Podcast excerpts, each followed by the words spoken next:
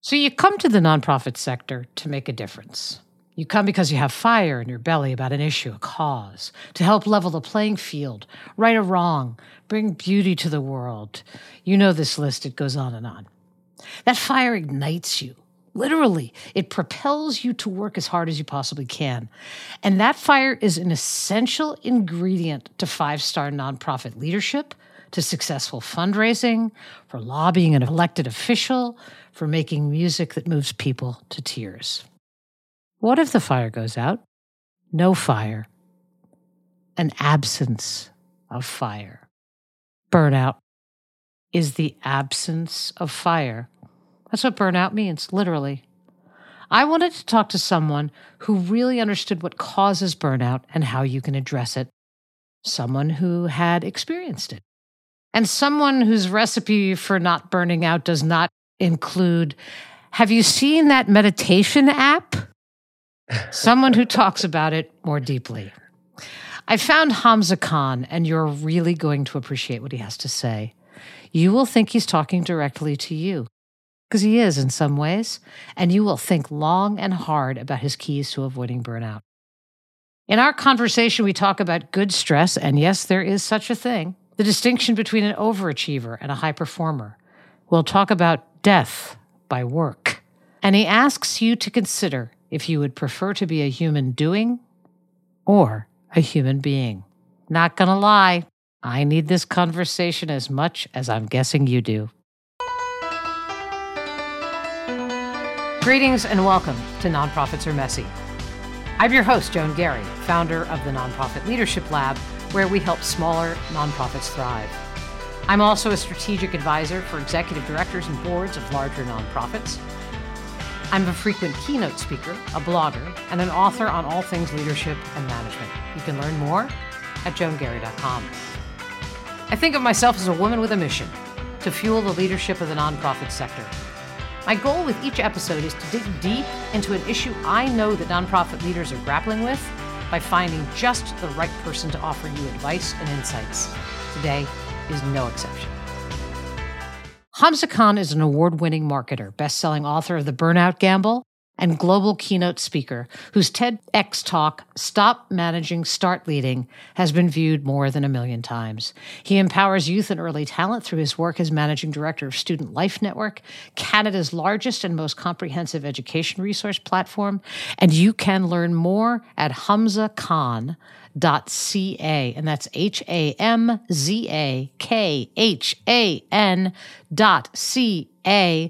that's h-a-m-z-a-k-h-a-n dot c-a h-a-m-z-a welcome. Hey joan. Wow. That was perhaps the best most eloquent most invigorating introduction i have ever received on a podcast. My heart is full. Thank you. Thank you for having me on the podcast.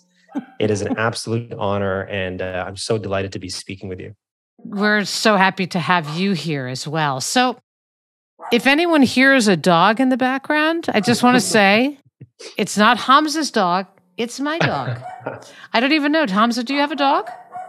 I, I do not have a dog. And if I did, uh, and this dog was as excited as your dog is right now, it would make for a very chaotic podcast experience, listening experience, I must say, because I just moved into my new condo here in New York City. And uh, if you're watching this on video, you can see I have a very Spartan background behind me, no furniture. I'm in a very makeshift podcast recording studio. But when we do our second episode together, Joan, it will be soundproofed and it'll look it'll look delightful. And who knows, there might be a dog. There, you know what? We can we can get excited at that prospect.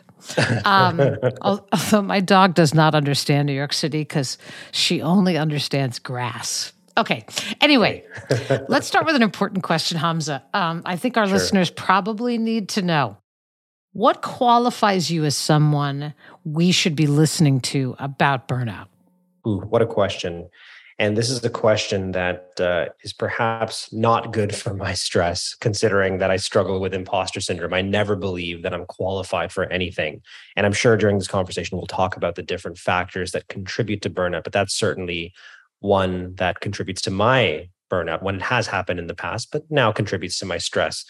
This um, imposter syndrome, or as I'm reconceptualizing it, uh, internalized self hate, which whew, Mm. Let's uh, let's open up that can of worms at some point. So, what qualifies me to speak about burnout? Great question. I will say right off the bat, I'm not a medical professional, so take what I'm going to say with a healthy serving of salt. But with that being said, I am somebody who has experienced occupational burnout, not just once, not just twice, three times distinctly in my life. The second time I experienced it, or the last time I experienced, I should say, uh, was in 2014. And unlike the previous times when I experienced burnout, this time it happened in public view. It happened in front of my friends, in front of my family. It happened in the workplace that I was at. And uh, it was very costly to me. It was very costly to me, not just monetarily, but also in terms of relationships, social capital. And uh, that is the catalyst for the journey that I have been on since. What I tried to do after I burned out, and this was back in 2014, a time when our language and understanding with regards to wellness, burnout, stress was relatively nascent in the context that we understand today in August of 2022. I try to emerge from that pit of having experienced complete occupational burnout with the tools that I understood productivity, peak performance. And I used that set of tools that were familiar to me to emerge from that pit.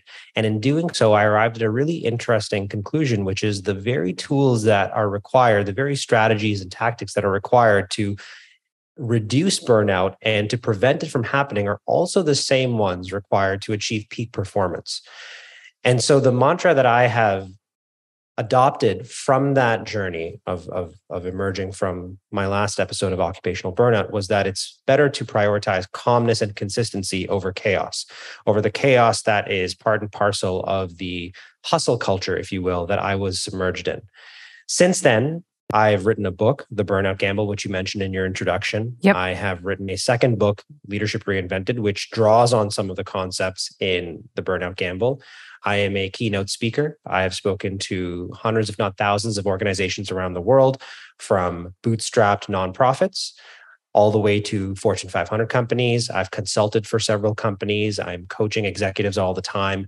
And I'm currently engaged in graduate research on the upstream factors which influence burnout. And uh, this, as I'm sure we're going to cover during the podcast, Joan, is well within the purview of the leaders listening to this. And I imagine most, if not all, of the listeners of this podcast are leaders. Yeah. So the open to this podcast is uh, is directed specifically at nonprofit leaders who mm-hmm. who are have I think a greater tendency towards this burnout. And actually, as I, I talked about this notion about fire, have this fire in their bellies about their work mm-hmm. that they can't afford to have go out. So it's really right. very, very interesting. So do you feel like the word burnout is overused? Maybe not as overused as like the like the word awesome, you know, like awesome, which is of course it's supposed to be for you know Mount Rushmore or something, and it's it's for like a good shot at pickleball now, you know. But right, like, right? What ex- so so i wonder let's let's make be really clear about what it is what it's not and yeah let's let's sure. let's do a definition of term. Yeah yeah yeah great. So responding to the first part of your question joan i believe that the term burnout is both overused and underused simultaneously depending on the context these days, and I have no problem with it because I feel like it's still laying the foundation for the right conversation to happen. But uh-huh. people who are experiencing run of the mill, everyday stress combined with some fatigue are writing that off as burnout. And it's not the same thing. Burnout has been reclassified not that long ago, actually, by the uh, World Health Organization. In 2019, they medicalized burnout they ascribe three dimensions to it. And if memory serves me well, and I should really know this because I speak about this every single day, but it's uh, increased fatigue, uh, distance from one's work, and feelings of negativism and cynicism about your work. Okay, so wait a minute. Let's just, let's just go through the, the go go through them. Yeah, yeah, yeah. Let's do it. Do again. them do them again, because I think the people. I think sure. there if there were th- there were. I just imagined thousands of people going, "Yep, yep, Yep, yep, yep. Okay, let's break it down. Let's break it down. And I'm really proud of myself for having remembered all three of those. So it's uh, feelings of fatigue and tiredness, like excessive fatigue and tiredness, So that one is self explanatory. Uh, at the end of the workday, if you feel spent, if you feel like your battery has gone to zero and you're having a hard time recharging it, that's one of the dimensions of burnout, according to the World Health Organization. Second is, and these are not sequential by any means, uh, increased distance from one's work. So you're doing the work, but you don't quite know why. You've lost your sense of purpose. You're just going through the motions. And then the last one in this sequence is feelings of negativism and even cynicism about your work. You've just become an absolute nightmare to work with if you're part of a team. You know, you're short, you're terse, you're easily agitated. Now, what's interesting is burnout was first described uh, using the way that we understand it today in the 70s by Dr. Herbert Freudenberger and Dr. Gail North. And they created the term in a very reactive way to what was happening through their clinical studies. They needed a way to describe what was happening to personal care workers, to human service workers that were losing their fire. And it was great that they put together this word or this term rather, we call it burnout right now, colloquially, but the proper term is burnout syndrome. And there's two parts to this idea. First is the metaphor of humans as energy systems that gain or lose energy. Mm-hmm. And the second component, which is really important to talk about in this podcast, and I think that this is where people who are conflating everyday stress with burnout need to remember that burnout is a syndrome. It's a collection of symptoms. So the 3 mm-hmm. elements that I described as part of WHO's definition, it's important to factor those in. So if you're experiencing all three or two of them simultaneously, that's when you can ask the question, is this everyday stress or is this burnout? But like I said at the beginning, I'm glad that people are becoming more accepting of burnout. They're talking about it more. And even if they're not experiencing it, it's good because it's normalizing this discussion. Because when I experienced burnout for the first time in 2007, it was not something I could talk about, Joan. I experienced it working as an intern at a major record label. I had put in three days of work consecutively. I think I slept maybe on the bus rides home, power naps, if you will. I was just completely depleted. I was high on caffeine. And uh, I crashed at the end of those three days. And it crashed while I was at the office. So I ran into the bathroom, I locked the door behind me, and I blacked out. I think I woke up 10 to 12 hours later and I documented this story, recapped it in my book, The Burnout Gamble. And uh, I was so disoriented when I woke up, Joan. But my disorientation gave way to fear. Did you? And that was. You, you, sorry, did you? Ahead, did you know what was happening to you? No, I did not know what was happening to me, nor did I want to know what was happening to me because I felt like whatever had happened, if my boss or my colleagues were to find out that it happened, that I would be perceived as less productive, that I would be uh-huh. perceived as somebody right. who couldn't hack it in the industry. So right. I swept that episode under the rug and I just went back to doing what I was normally doing. But seven years later, when it caught up with me again, that's when I was like, ah, okay, this is not stress. Because when I did experience it the second time around, I said I, I, burned out three times, right? The first time was in my undergrad. The second time was in 2007 at the record label. And the fourth, the third time, the last time I experienced it, 2014, was working at a major education institution in Toronto, Canada. And this was the fascinating thing because I was working in a place that spoke the language of holistic well being, of um, right. physical, emotional, and mental well being, that provided me with all of the community support that goes a long way towards mitigating symptoms of burnout. And on top of that, I had probably one of the best benefits packages in the country. I mean, if I wanted to, I could get two massages a day. Right. So I had every reason not to burn it, but I still burned out. And that's when I was like, if I don't change what's going on over here, if I don't change my approach to this work and my relationship with stress, then I would burn out again and again and again. Okay. So I think there are people that are listening that mm-hmm. say, you know, I, I've I've always been someone who works really hard. I'm, you know, I'm a real high performer. I'm a type A. That's just, that's that's who I am. You talk about these words overachiever and high performer. Right. And how does how does that because there are people who live in that world generally. And I would say that for the folks listening to this podcast, live in this world almost exclusively, right? You're, mm. We can continue to talk about this, but certainly as a nonprofit leader, I experience this where everything matters all the time. There's so much on yeah. the line, yeah. right? It's not like everything, you know, right? You're not selling widgets. You're not selling widgets. Uh, it's not about whether the couch comes from, you know, from West Elm on time or not. You know, many yeah. of the people who are listening here are saving people's lives, right?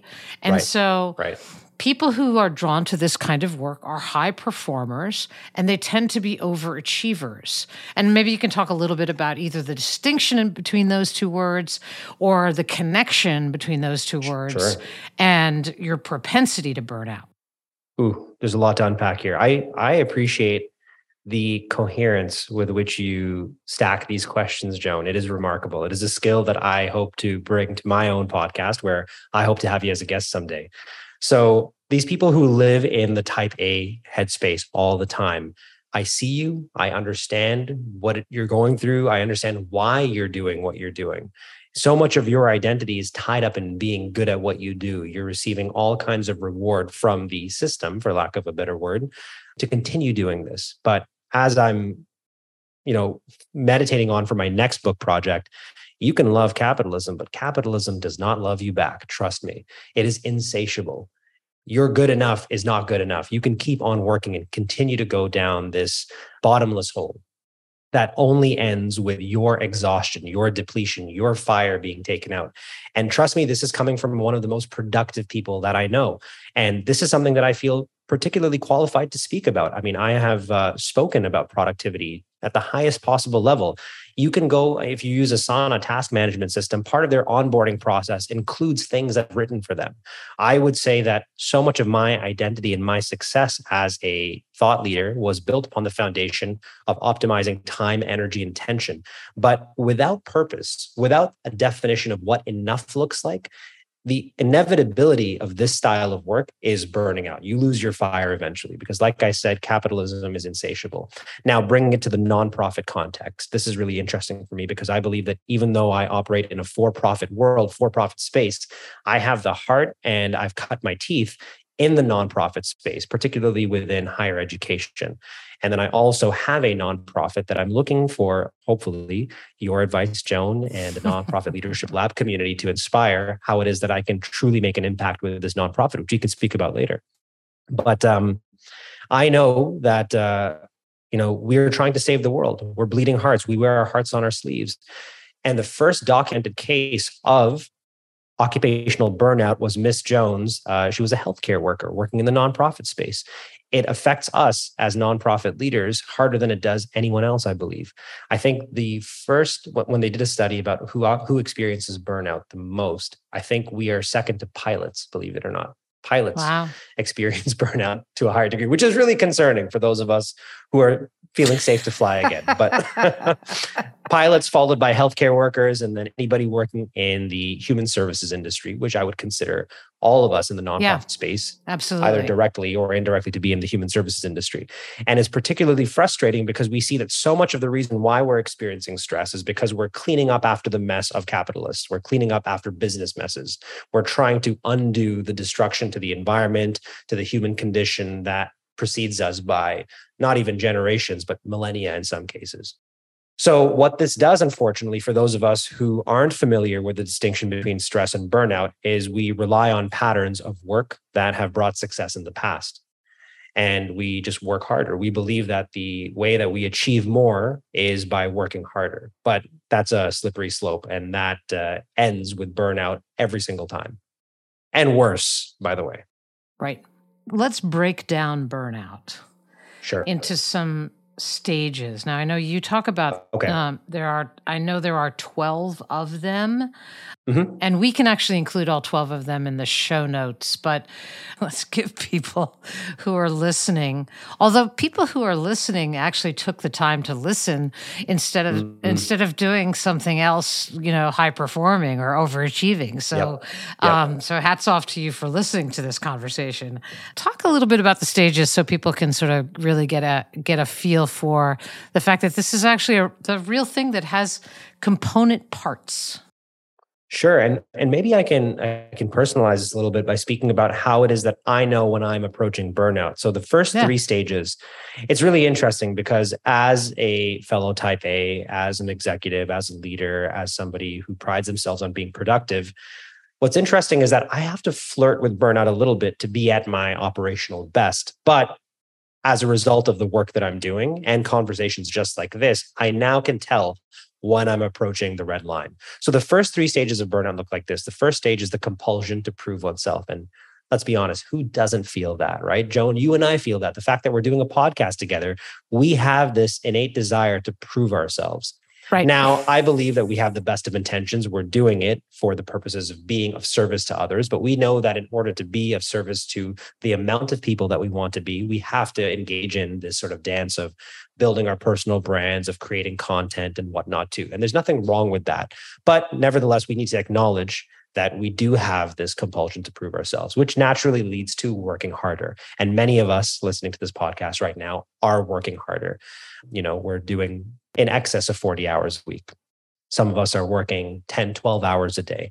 And that's just the work. When you factor in family commitments as well, looking after dependents, children, dogs, if you will, whatever the case may be. And not everybody's 168 hours a week is created equally. We don't always have the same raw template of time. Some of us may have health conditions that prevent us from focusing for extended periods of time. I have a friend, near dear friend, who uh, suffered a concussion recently. Mm-hmm. So she's only able to give maybe two to three hours of dedicated time before she has to turn off all screens. Just imagine that. So her 168 hours a week, week looks very different than the rest of us.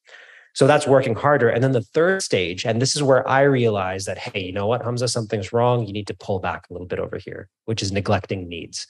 And this is when you start skipping lunches. You uh, maybe work through evenings, maybe you work through weekends, maybe your living space is in disarray, maybe you're neglecting your partner. When you start neglecting the needs that you have uh, in terms of replenishing your energy, your physical energy, emotional, mental, and spiritual energy, that's when, for most people, you begin falling down the slippery slope of the 12 stages of burnout if you're moving through burnout in linear fashion, which is how it typically happens. But it is possible, Joan and listeners, to skip steps. And this is illustrated by the Holmes and Ross Stress Index, a list of, I think, 50 to 70 different uh, typical life transitions that people go through. And each of them has a numeric value attached to them. And if in a calendar year you rack up more than 300 points, then you're at severe risk of experiencing injury or worse, even fatality. So even though you might be listening to this thinking, I'm not going through burnout right now. It might just take the death of a loved one to jump you from stage zero all the way to stage 12, which is complete mental, physical, and emotional exhaustion, collapse, essentially, the extinguishing of the fire. I think about, just to play devil's advocate for a moment, I think about Please. the need neglecting thing. Mm-hmm. So I'll speak only, I'll speak for myself and say that I really love what I do. I really mm. love what I do. And the work often is completely fueling for me. It actually, it mm-hmm. further, my light gets brighter. My fire gets brighter, not dimmer. Yep, same. Mm-hmm. Right. And so, how do I know? I worked through lunch because I was working on a my next column for the Chronicle of Philanthropy, or I worked, you know, or I worked late because I really wanted to help this client who had a speech coming up and had asked me to edit it. Sure. Some of that is just some of that is me and some of that right. is is because I'm actually quite fueled by the work. How do I know the difference? Great, great distinction to make. And I'm very similar to you where I get energized by the work that I do. And that's because I've been tinkering, as you have over your career, with exercising the things from our day to day that we don't like to do, that we hate doing and supplanting them with things that we love doing. And there's research out of Yale University by Dr. Kelly McGonigal, who wrote a great book called The Upside of Stress. And her research found that simply reframing an experience that produces bad stress, and yes, there is such a thing as good stress as well. All not all stress is created equal. By replacing something that you would typically associate with bad stress, i.e., the stress that causes pain, suffering, and distress, and reframing that as something worth doing, something that is healthful, plentiful, that gives you joy, that gives you purpose, that brings you closer to your sense of happiness.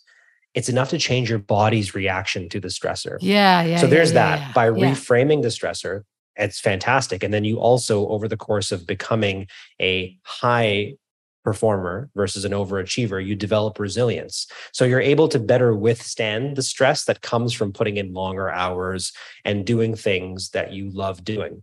And I understand, especially for you know nonprofit leaders, so much of what we do is things that we gotta do in order to get to do the things that we want to do. And sometimes it just sucks. And sometimes we just have to roll up our sleeves, especially for executive leaders, nonprofit leaders who are listening to this, watching this, thinking, wow, I don't have any staff. I can't really delegate. I have to do the books.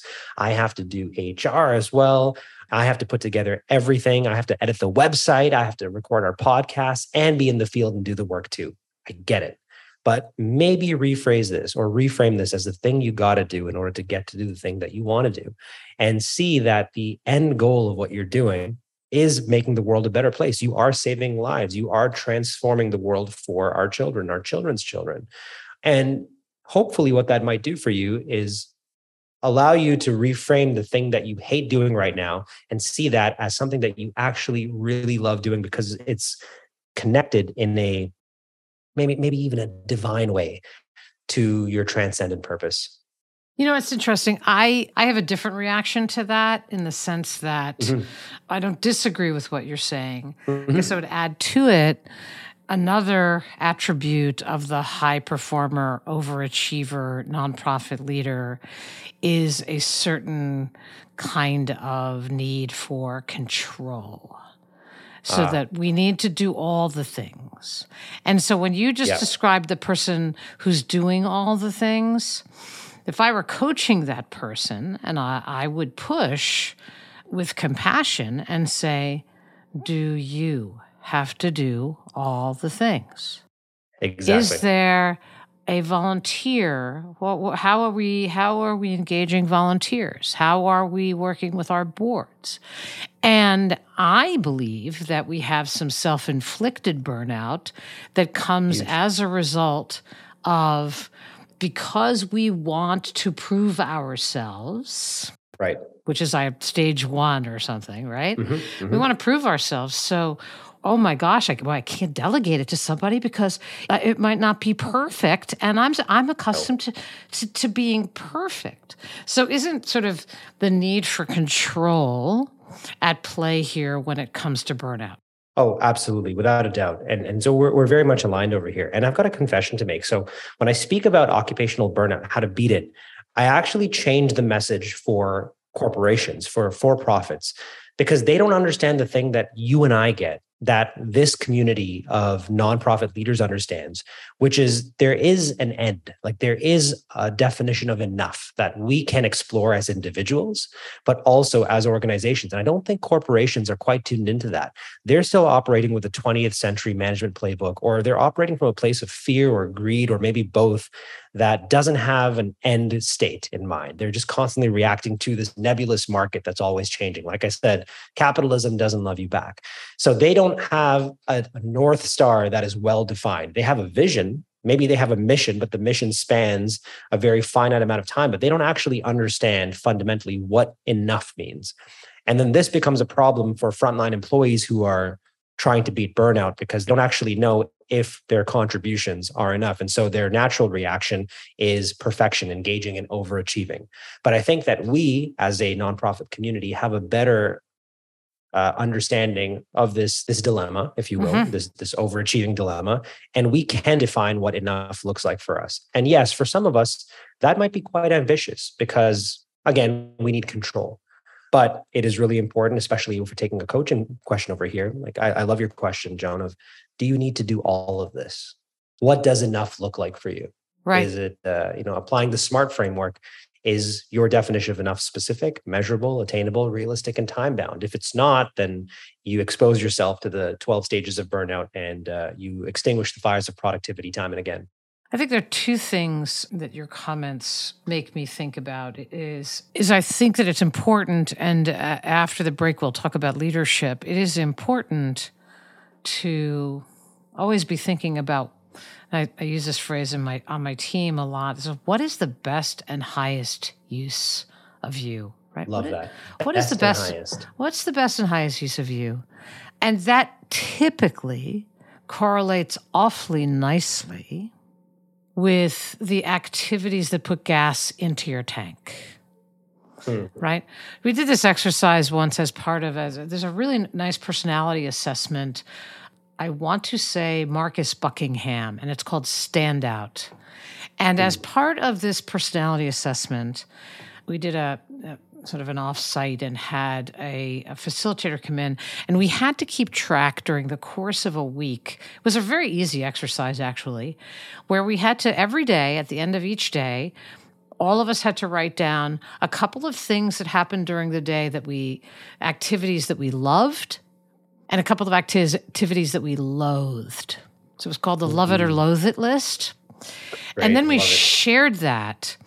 And it was fascinating. It was fascinating how like some one member of our team, all the things that she loved were all the things someone else loathed. And right, and we were actually able to have some really good conversations about how we might think about our work differently, yeah. especially if right based on based on and it of course it turned out that the, that the love stuff also kind of correlated to the you know what i call the best and highest use. I often use this phrase in coaching and in my nonprofit leadership lab is that one of the big antidotes to burnout is by continuing to touch the work. Is that mm. right is that chapter of my book called you know i came to change the world not conduct performance reviews right? Con- performance reviews are not exactly fueling activities. No, but when was the last time when was the last time you went to the you know t- when you talked to a client or you right? Or went down the hall and asked a staff member to tell you a story about the lobbying work that they did mm-hmm. or right? And that so there are and we're going to talk about that as well as sort of what are the antidotes? How do you avoid them? How do you keep yourself from going well past stage 3 so just interesting this notion of you have some control over this. And by the way, if I'm a donor to your organization, I might actually be paying you to be thinking strategically about the future of the organization. I mean, I my donation, when I think about, gee, I'm donating, I hope that this organization and the leader of this organization is thinking about strategy and innovation and not looking at cash flow, right? Exactly. Exactly. Ooh, couple of just a quick things, and then we're going to take a quick break and come back. Sure. I was really intrigued that you talked about age. You talk about millennials actually being more prone towards burnout than any other age group. And right. I was really surprised about that. Mm-hmm. Okay, this is interesting. So the burnout gamble, I did not I did not seek to publish a book on burnout. In fact, to this day, there's there's a small part of me that is um, a little bit resentful that I've become the burnout guy because it's put me in a very difficult position where I have to disclose to tens of thousands of people that uh, I'm not as productive as I think I am. That uh, I actually, at one point in my life, I was I was overproductive. I was counterproductive. I was anti-productive, and uh, you know I caused a lot of professional harm, not just to myself but to my team and to the organization. But the burnout gamble was interesting because it was inspired by some journaling that I was doing, some reflective writing that I was encouraged to do by coaches and medical professionals to help me process what I had gone through. And in that writing and the discovery process, one of the things that I wondered was, why did this happen to me? I was a millennial at the time. I still am a millennial. I guess you, you're always a millennial. Yeah, I was just right? going to say, yeah. But, uh, you don't Gen, age Gen out. Z wasn't around back then. I don't age out. I, I'm I'm I'm forever in this box of being a millennial. But one of the questions I had to ask before I started down this process of transitioning from writing for myself to writing for a larger audience was, how real is this thing? Like, are are is it getting worse, or is this just a generational thing? And it turns out that every subsequent generation has been experiencing stressors to a greater uh, to, to a degree of greater frequency and intensity, such that I'm comfortable saying right now that Gen Z is experience more prone to burnout than I am. Mm. And uh, so much of that is because of this continued insistence by the modern world to medicalize and individualize the problem of burnout. The more that we continue to medicalize and individualize the problem of burnout and not look at the systemic and upstream factors in the face of a world that's becoming more volatile, uncertain, complex, and ambiguous, every subsequent generation will experience burnout to a higher degree. So we actually, in order to solve the problem in the future, we have to move to the past. Interesting. Mm-hmm. You also talked about factors that lead folks to burn, uh, other factors that lead folks sure. to burn out, and that that you actually um, are someone who has some life experience that has makes you more prone towards it. Can you talk about that for a minute? Right. Yeah, absolutely. And and this is very much the focus of, of my next project and my graduate research right now, which is what what are the factors that contribute to burnout that are beyond you? Because as I'm I'm, I'm becoming more and more comfortable saying that the reason why people burn out, at least in the occupational sense, is because of factors mostly outside of their control. And I briefly touched upon this. I had the right idea, but it was a low resolution idea in the burnout gamble. I used two acronyms in particular. I used CASTLE and PEPSI.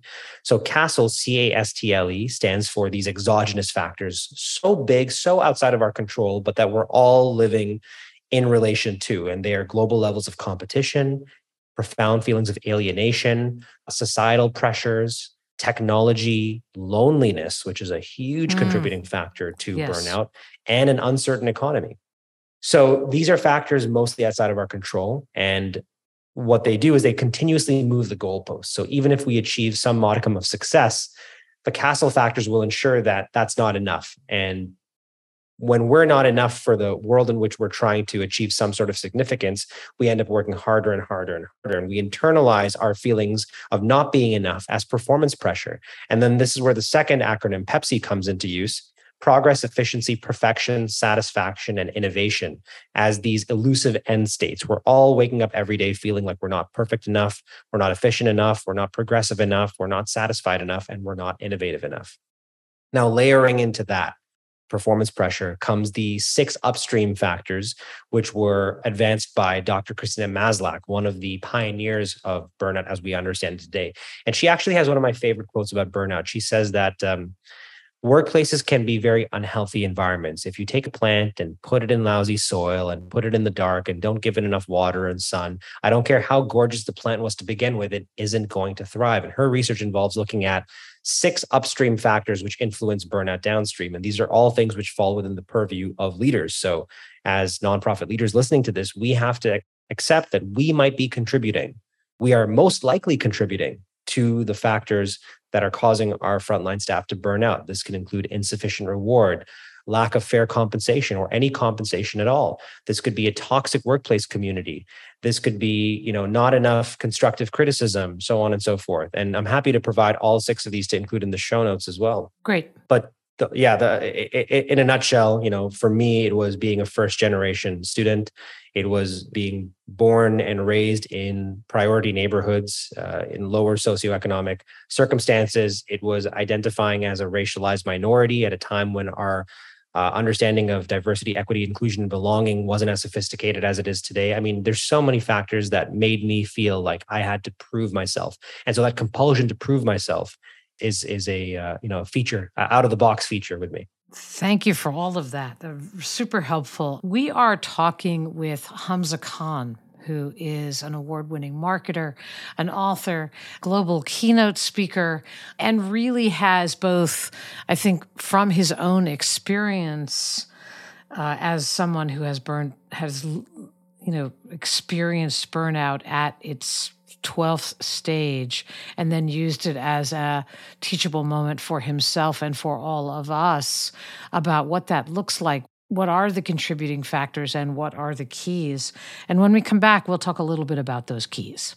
The Nonprofit Leadership Lab is led by Joan Garry and is the world's best online community for leaders of small nonprofits. Learn how to raise more money, build the board of your dreams grow a large audience of supporters, and so much more. To learn more and request an invitation to become a member, please go to nonprofitleadershiplab.com slash podcast. That's nonprofitleadershiplab.com slash podcast. So Hamza, I, I think people are listening and you have them at hello. They see themselves, they're hearing things that really resonate for them. And now they want your help. Can I nip it in the bud? Can I preempt it? I'm prone to be a type A kind of person. Offer me some guidance. Uh, first, as just a human being, what are, in your mind, the keys to avoiding burnout? Okay, so first, as a human being, great question. Let's make this simple. First, acknowledge that there is such a thing as burnout. I think it's not a myth. I mean, sorry, let me let me rephrase this. And I was just thrown off by a memory early in my speaking career about burnout. When I published the book and I was doing this global tour, I was in Bulgaria of all places, and I did a talk on burnout. And this guy comes up to me afterwards, like seven foot, uh-huh. scars all over his face, looks like he just he had seen some shit. Wow. Pardon my language. and he comes up to me and he says in a very thick Bulgarian accent, I don't think this is real. Right. Sorry, that was a terrible Bulgarian accent. That's okay. It was an accent, and, so it's okay. But but let me let me let me add to the character over here. It's like Hamza, I see what you were saying, but uh, burnout is not real. I've been in a war. I've been a prisoner of war. There's no such thing as burnout. And I didn't have an answer for him in that moment because I was just so taken by that statement, but also considering that you know you could endure a level of stress that might not convert to burnout because you are so resilient. Right. But again, here we are Seven years later, the World Health Organization has said that stress is the health epidemic of the 21st century. Today, 3,000 people will die from working too hard in China alone. And every year, the number of people who die from work related stress and injury increases. This year, it was 2.8 million people. That's wild when you think about it. This That's year, 2.8 million people died from working too hard, from dying for a paycheck. And if you're doing the math, that's more than twice the amount of deaths caused by COVID 19. But with not even a fraction of the attention and the urgency with which we dealt with the COVID pandemic. So I'm really grateful that you're giving us a platform here, Joan, to speak about burnout. And for those of us who are listening to this who are coming to the understanding that, oh my goodness, I might be experiencing burnout or I might be at risk of experiencing burnout, the first thing that you can do is accept that you can go from a place of being stressed out to being burned out. And when you're in burnout mode, it's very dangerous. So understand, first of all, the language of burnout, the concepts associated with burnout, burnout as a syndrome, syndrome, and then familiarize yourself with some of the assessments of burnout. The 12 stages of burnout by Dr. Herbert Freudenberger and Dr. Gail North is very helpful. The Holmes and Ross Stress Index is very helpful. And then also Christina Maslach's six upstream factors are really helpful to understanding the distinction between everyday run of the mill stress and burnout. And then I think it's really simple. My way of synthesizing all of these different models is to think of your well being as a car dashboard, if you will. And it has three gauges your physical health, your emotional health, and your mental health.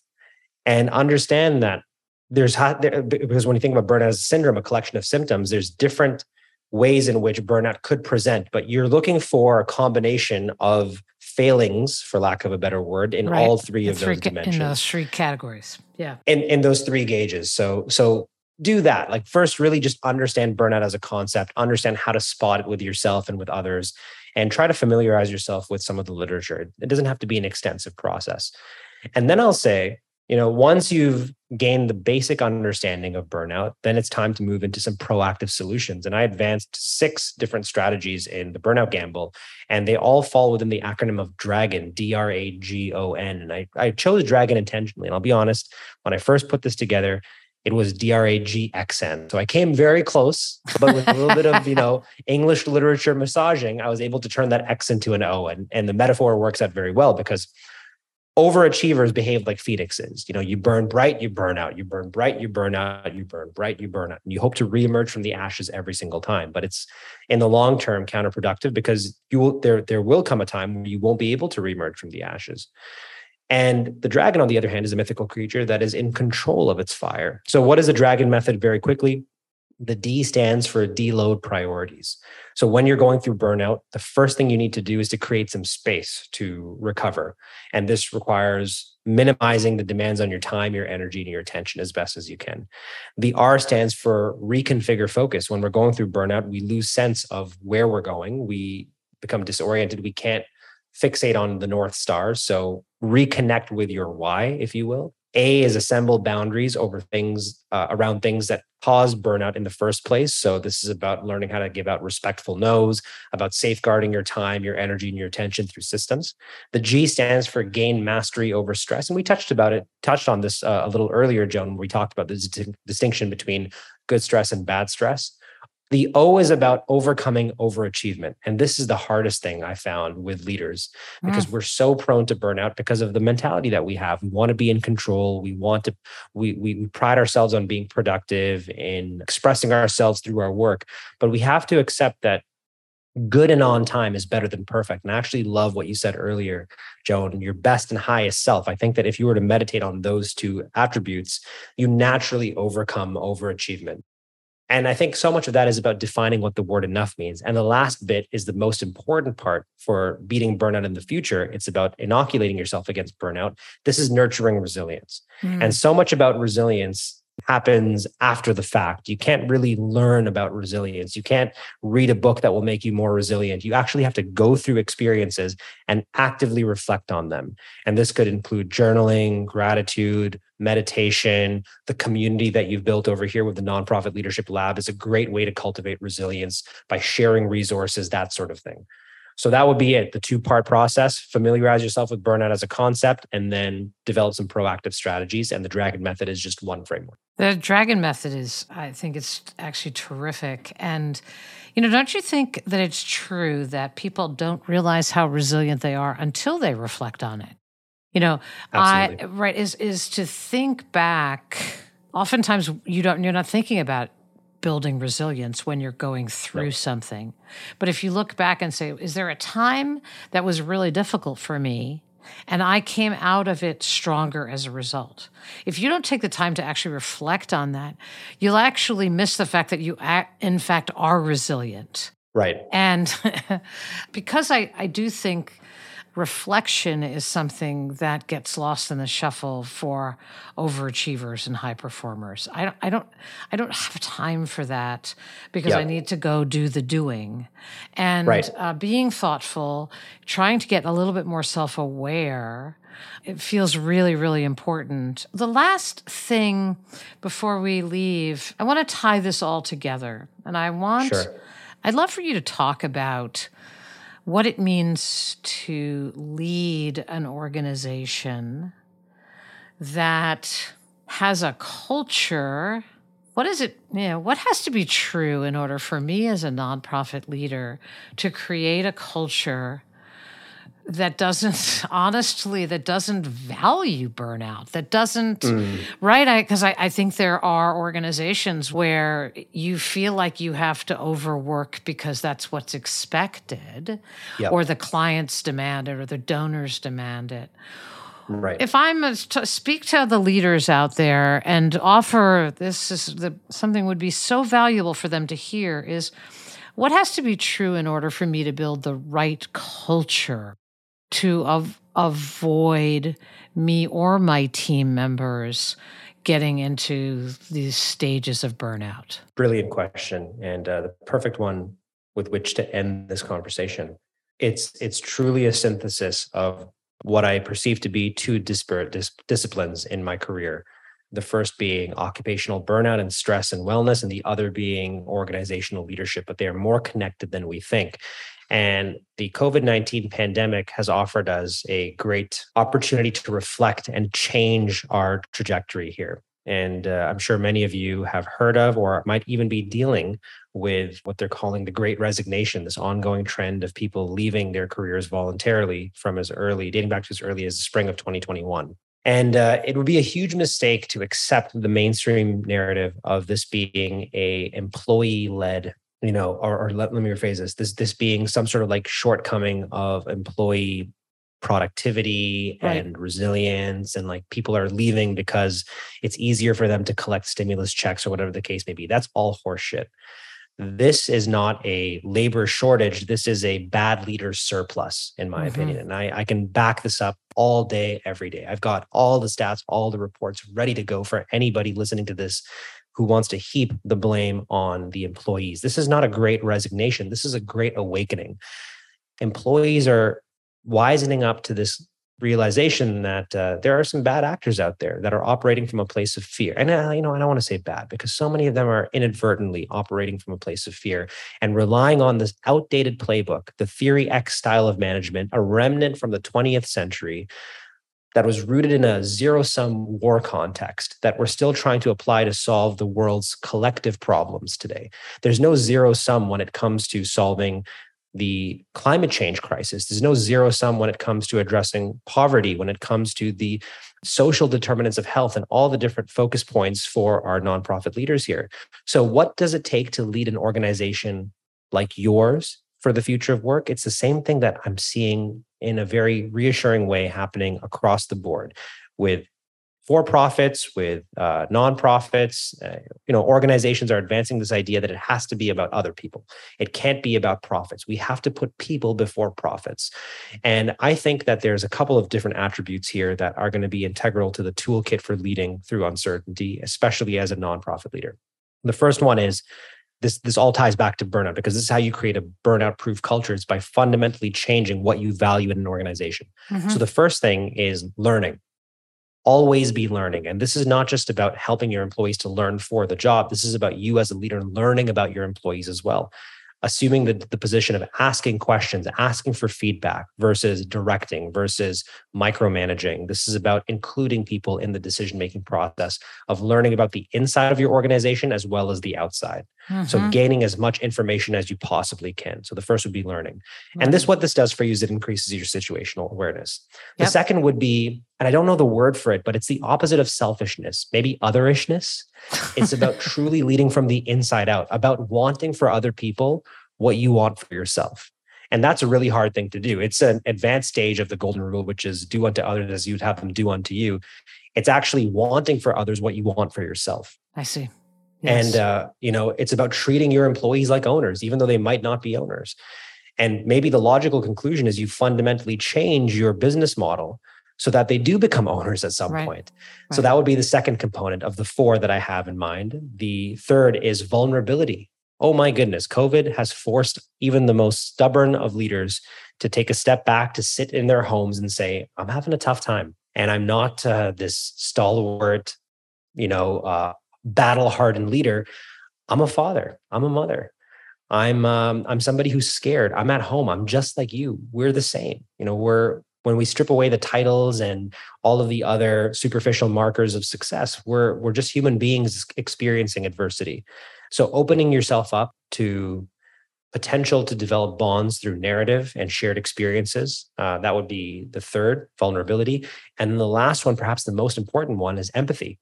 Mm-hmm. Empathy is described as the hardest of soft skills, but I I describe it as uh, not even a soft skill. I think that's a devaluing it completely. Empathy is as technical as it gets. Empathy is about standing in somebody else's shoes, yep. seeing with their eyes, feeling with their heart, assuming their position. And if you have been listening astutely, listeners, these four elements, they form a very convenient acronym, L-O-V-E, learning, othering, otherishness, vulnerability, and empathy. So there's Nicely something about done there, Hamza. There you go, right? the, the prevailing emotion that has guided the evolution of society up until this point has been fear. But what if we could replace fear with some sort of non romantic love? That's what I would challenge the nonprofit listeners to think about as you move forward. How can you love your employees truly? How can you love the communities that you serve? Yeah, that is an awfully good place to leave it had a meeting the other day, and there were, I don't know, about six or seven of us. And we began the meeting with, okay, uh, let me know if your light is red, yellow, or green. Mm. Right? Red is I'm out of, you know, kind of out of gas. Uh, I'm not prepared for this, as prepared for this meeting as I wanted to, uh, or I'm skeptical about it. Yellow is, uh, uh, I'm not so sure. and green so is that my gas tank is full. And it's a it's a very good, easy way. It takes two seconds to start a meeting. Everybody put in the chat what color they are. And it actually it. it is a simple, simple, simple way to say I care about you and I want to know how you're coming to this meeting. There's no, you know, Brilliant. you don't you don't lose points if you if you put red in the chat. And Exactly. actually, there was a meeting earlier this week where I came into this meeting and they said, Is there some color brighter than green? Because you, I don't know what you're on, but like you are. And so then, I, then I was, then of course, I started to feel bad that I was like too green, you know? um, I have really enjoyed this conversation very much. and wow. and the, the reason I have enjoyed it is because it's both a philosophical conversation. I am very smitten by your concept that it isn't a great resignation, but rather a dearth of leadership. Um, and I hope that people will really reflect on that. Think about organizations where there is no attrition or where attrition is very low. What's happening in that organization? So many. Exactly. right? Exactly. And th- those are places to take a look at, right? I wanted to say thank you, Hamza, for joining us Wow. today. Wow. And I wanted to say welcome, welcome to the United States. I'm I'm glad Hey. you're, you're just across the river now from me. And um, Thank you. and I hope we can uh, I hope we can continue our conversation maybe when your next book comes out. Absolutely. Joan, you inspire me and millions of others to do what we do. Knowing that you're here, that you're leading this community of nonprofit leaders is deeply inspiring. And I thank you sincerely uh, for uh, inviting me to be part of this community uh, as a speaker, now as a podcast guest. And I hope to continue to serve and uh, take your lead. Well, thanks. I um I, I think I made it pretty clear that that it this work generally kind of fuels me. Although speaking of fuel, I could probably get some lunch, and I want Hey. to. I don't want to neglect that need. So, um, Amen. uh, Hamza, settle in. I look forward to seeing you next time with some pictures on your walls. And um, Absolutely. for those of you who are listening, oh, I really hope you take some of the things that Hamza has said today to heart. That this is that you may be what you may be experiencing may not just be oh I'm just a high performer. Really think about it. We'll put the things that that he referenced in the show notes. Reflect. Really give it some thought. Where are you really at? and think about some of the ideas that he has generated about how your leadership can make a difference. So, thank you so much for listening. And as always, thank you so much for the work you do every day. Take good care. Thanks so much for spending time with me today. I hope you found the conversation valuable as you navigate the messy world of nonprofits. Check out all my other resources at joangarry.com. Hope you find them helpful too. Lastly, thank you for the work you do to repair the world in ways large and small. I'll see you next time.